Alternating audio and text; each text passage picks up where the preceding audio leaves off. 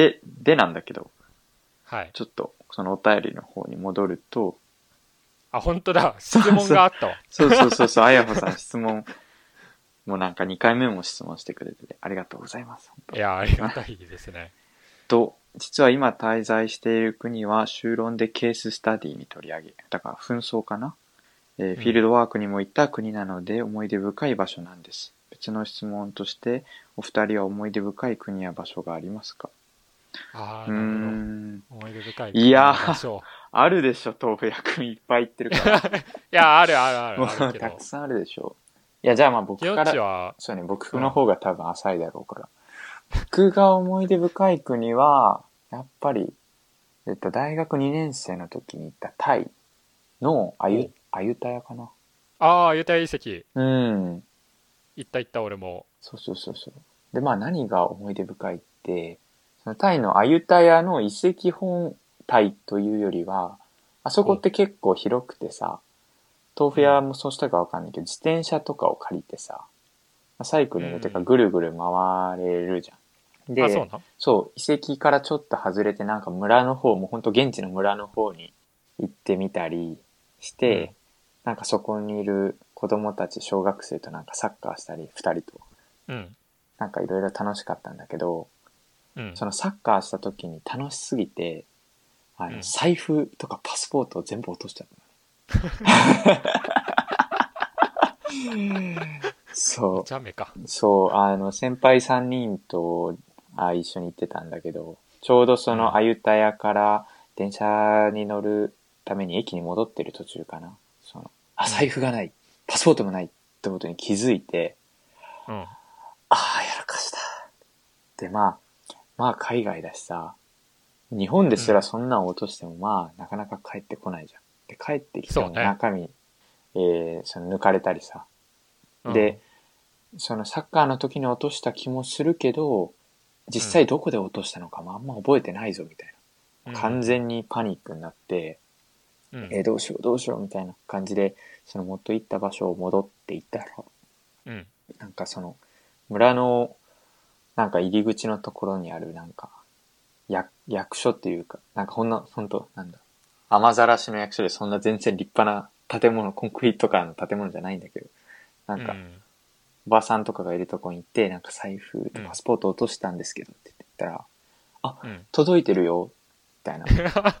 すげえな。えーって思って、で、実際その、あって、受け取って中身見たら、その一銭も抜かれてなくて、ええ。いや、これが微笑みの国か、と。なんか、さすがだな。そうそうそう、これまでまあ優しい国だっていう印象はあったけど、なんだろう、その普通にさ、市街地とか歩いてるとさ、なんかぼったくろうとしてくれる、来る、あの人たちとかいさる、ね。あるいはそう、まあなんだろう、その、お金を恵んでくださいみたいな人たちがあってさ、はいはいはい。結構殺伐とまあ、してて油断ならない国なんだろうなと思ってたんだけど、うん。実際その現地の現地の人たちってすごいいい人で、うん。なんか今でもそのなんか拾ってくれた人わからないんだけど、もう感謝でいっぱいで思い出残ってる、ねああ、もうこのポッドキャスト聞いてるやろうな。あの、ジャパニあーズわかんないと思うけどね。いやー、そうか。それはすごいな。いや、すごいでしょ。俺、帰ってきた試しないもんね。海外で物を落として。あるっけな。うん。今でも、その時、一緒にサッカーしたことを撮った写真が、俺の Facebook のアイコンになってるかあ、そうあ、そうそうそう。まだ。そうそう。そうそう、全然かい Facebook やってたんだ。あ、やってるやってるよ、Facebook。えお前やってる、やってたの？ー、え、俺やってない。やってないんかうん。い。やっとけよ。いや、すごいうね。ん。いや、いいいい話話や。い結構さ、この道歩いててさ、まあ観光客だと分かるとすごいぼったくられる。そうそうそう。俺もうもすごいぼったくられた状態で。トゥクトゥクってあるじゃん、向こうのタクシー。マジで、安心ならんというか、常にわけわからんとこ連れてかれてさ、いきなりなんか金要求すなんだよって思って。そうね。いや、結構なんかそういうのあると人間不信っていうかさ、やここの人ろくなやついねえなみたいな思っちゃうんだけど、うん。で絶対そういう人いるからね。うん。いやね、全然、そうそうそう、うん。いい人もたくさんいるよね。俺も、そうそうそうそう。ごめん、ちょっとだけ話をつける。その、中国にも行ったことがあって、なんか上海とかうん。北京とかの、よりその外人が多いところより、まあ外人多いんだけど、桂林うん。グアリンっていう結構内地の方の、うん。まあ中央部の、中央の下部かな？南部うん。の観光地行ったんだけど、そこでもやっぱあの中国の人もいい人が多いんだなって思ったよね。なんかこの国際ニュースとかで結構バチバチやってたり、あのいや本当ね強引で、なんかパクリが、いいやまあパクリが、パクリ多いのも事実じゃん。うん。だからまあ、その、褒められないところもたくさんあるんだろうけど、それは俺らも一緒でさ、やっぱり両方ともそう、同じ人間だから、いい人は。悪いとこもあればいいそうそうそう、ところもあると。とこもあるわ全然ごめんな、なんかまとめっぽくしちゃったけど、豆腐屋くんの話を聞かせてくれ。俺はえっとボリビアに行った時にえっとボリビアってさ南米の中でもすごい貧しいそう国だだよね。最貧国って言われるぐらいで俺ペルーから入ったんやけどそうペルーはまあ結構先進国に近いというか、うん、治安もいいし。はいだからはい。ボリビア入ってでまあラパスに着いたんやけどラパスはすごいカオスな街。ラパスはあの首都なんよねラパスは首都。そうそうそうそうそう。でもまあちょっとえっとそれまでいたペルーと比べちゃうよね。あすごい貧しい国って言われてるけどあ確かにみたいな、うん。うん感じなんよ。ほんでえっとそのラパスからまあアマゾンに俺行きたかったから、うん。そのアマゾンに行くのにまあ250キロぐらい離れたうんうんうん。えっと、ルレナバキっていうと町が町っていうか村があるんよね。でそこからなんか、ツアーでアマゾンに行けるんやけど、こうまあラパスからもう12時間とかかけてバスで行くわけよ、はいはいはいはいはい。うん、で標高差がさえっといくつだ？3000メートルぐらいあるから、うん。で直線距離では200キロとかっつっても、うん。もうめっちゃ時間がかかるんよね。とにかく。うんうんうんうんうん。で道もすごい悪いし。うん。いや俺どどんなとこに連れてかれるんやろうとか思ってまあ着いてほんでまあそこは静かな村なんやけど、うん。あこんな場所あるんだみたいな。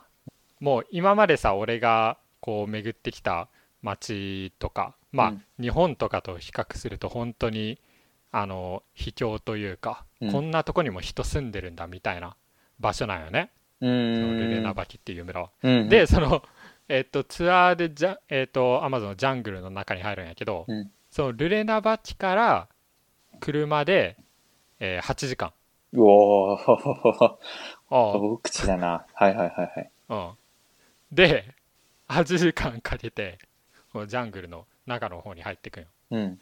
でその時にまあ現地着いてこのツアーガイドさんがいたんやけどうん。このツアーガイドの名前がニルバドねニルバド。でニルバドはどこの人かっていうと、うんその8時間かけて行ったジャングルの中から、うんバイクで10時間かかるジャングルにあるこう部族があるんだってえー。でその部族の出身なんよはい、あ、部族のニ出身。ルバドははいはいはい、はい。そうだから本当にジャングルで生まれ育ったうーん。うん、でそのニルバドの話を聞くと、うんもうもちろん学校とかないからうん。えっともう幼少期に学ぶことはその動物の捕まえ方うーん。うん、うん、うん、うん。うんあの猿とか捕まえて食べるんだって哺乳類一。ニルバドの一番の好物は猿の脳みそやからうわーえ、食べたの？だからめっちゃうまいらしいいや俺は食ってないけさすがにね。ど、うん、大丈夫か、それ。出てこなかったけどう、ん。はうん、いはいはい。でその猿もたくさん種類おるんやけどうん。こう鳴き声聞いただけでうん。あのどの種かっていうのが分かるん。でそれも訓練させられるんよ小さい頃からお父さんに教えられるんだってへえ。あのジャングルの中の、うんまあえっと植物うんうん。でどの植物が例えば擦り傷とか怪我した時に、うんどの植物を取ってそこに塗ればいいとかまあ樹液とかさそういうのも虫除けになったりするからどの樹木が、うん。まあどういう効果があるとかそういうのを全部学ぶんだって。鳥鳥の鳴き声とか、ほうほうほうほうほうほう。あ、のカイマンっていうワニがいるからであの川にさ川っていうか湿地みたいなとこに、うん。まあやつらはいるんだけど、まあそいつの見つけ方とか そういうのを学んで育ってきたんよ。へえ。はいはいはい。でその話を聞くとうん。もうで俺が生まれ育って日本っていう国は何なんやろうって思ってうんうん。あのー南米来てまあえっとコロンビアとか行って、うん。そのまあコロンビアも発展途上国やから結構治安悪かったりうん、あのこのなんだろう先進国と比べるとなんかいろいろ違うとこあるなとかうん。思うしでそのコロンビアと比べてもそのボリビアのラパスっていう町は、うん。あさらに貧しいところなんやなって。うん。でその首都のラパスを離れたルレナバキっていうところはうん。あこんなあの秘境みたいな場所があるんやって。でうん。そっからさらに8時間かけて行ったジャン,、えっと、ジャングルの入り口みたいなところうん。うん。に俺はいて、うん。あこんな場所が地球にあるんだでそこに出会った人はうん。さらにこのジャングルの入り口から10時間かけてたどり着くようなジャングルの奥地で生まれ育ったんだっていう。はいはいはいこ。のななんとも言えないななんだこれはみたいな。同じ世界でねこう生まれ育ったんだって思った。その時は。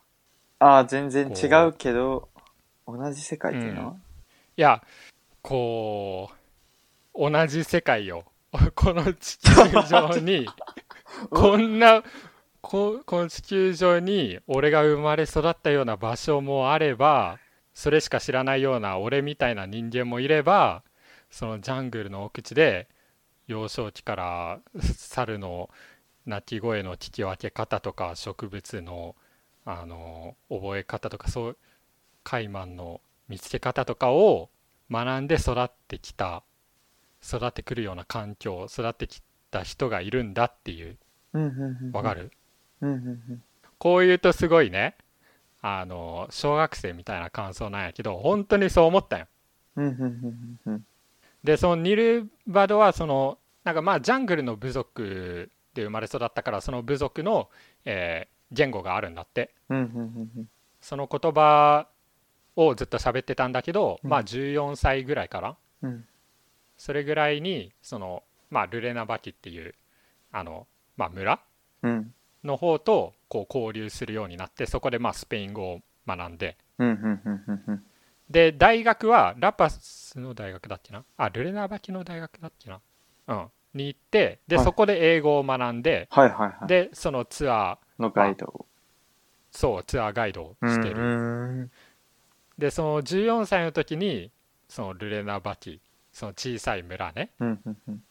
ラパスから200キロ離れてる小さい村に行った時に初めてテレビを見て。初めてえっとまあ電話とかそういういろいろ。テクノロジーを初めて見うて、んでそっからまあ今に至るというかまあ俺とねまあ話してるんだって思うとこういやすごいねまあでも同じ人間なんだよね。確かに。そのさっき、豆腐屋が言ったことに近いかもしれない。全然違う経験してるしさ。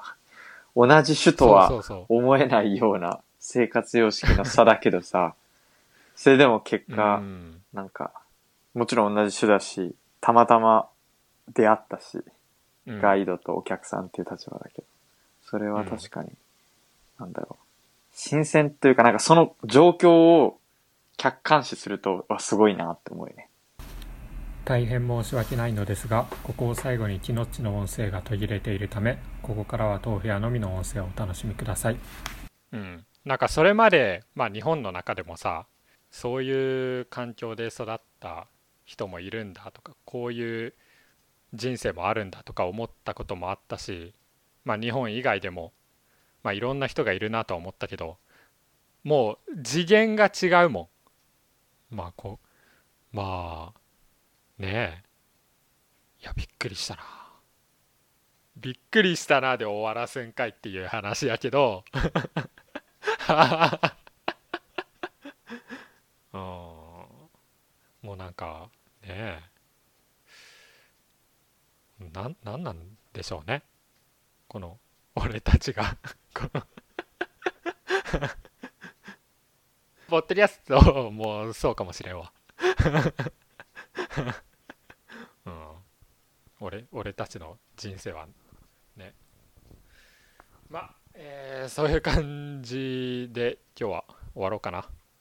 あそうだそうだ。お便りなんですけどなんか最近僕らから募集しといて今の夢昔の夢って募集しといてなんなんですけどなんかそんなみんな真面目なお便りを送ってらなくても大丈夫ですからね。っていう。なんかもうちょっとふざけた。ふざけたというか。そうそうそうそうそう。あの人生経験ない俺たちにもあの気軽に喋れるようなね話題を振ってもらえると。あの最近見たおすすめの AV とかそういう話でもいいんでね。えダメ？いや女性リスナーさんから来るかもしれんよ逆に。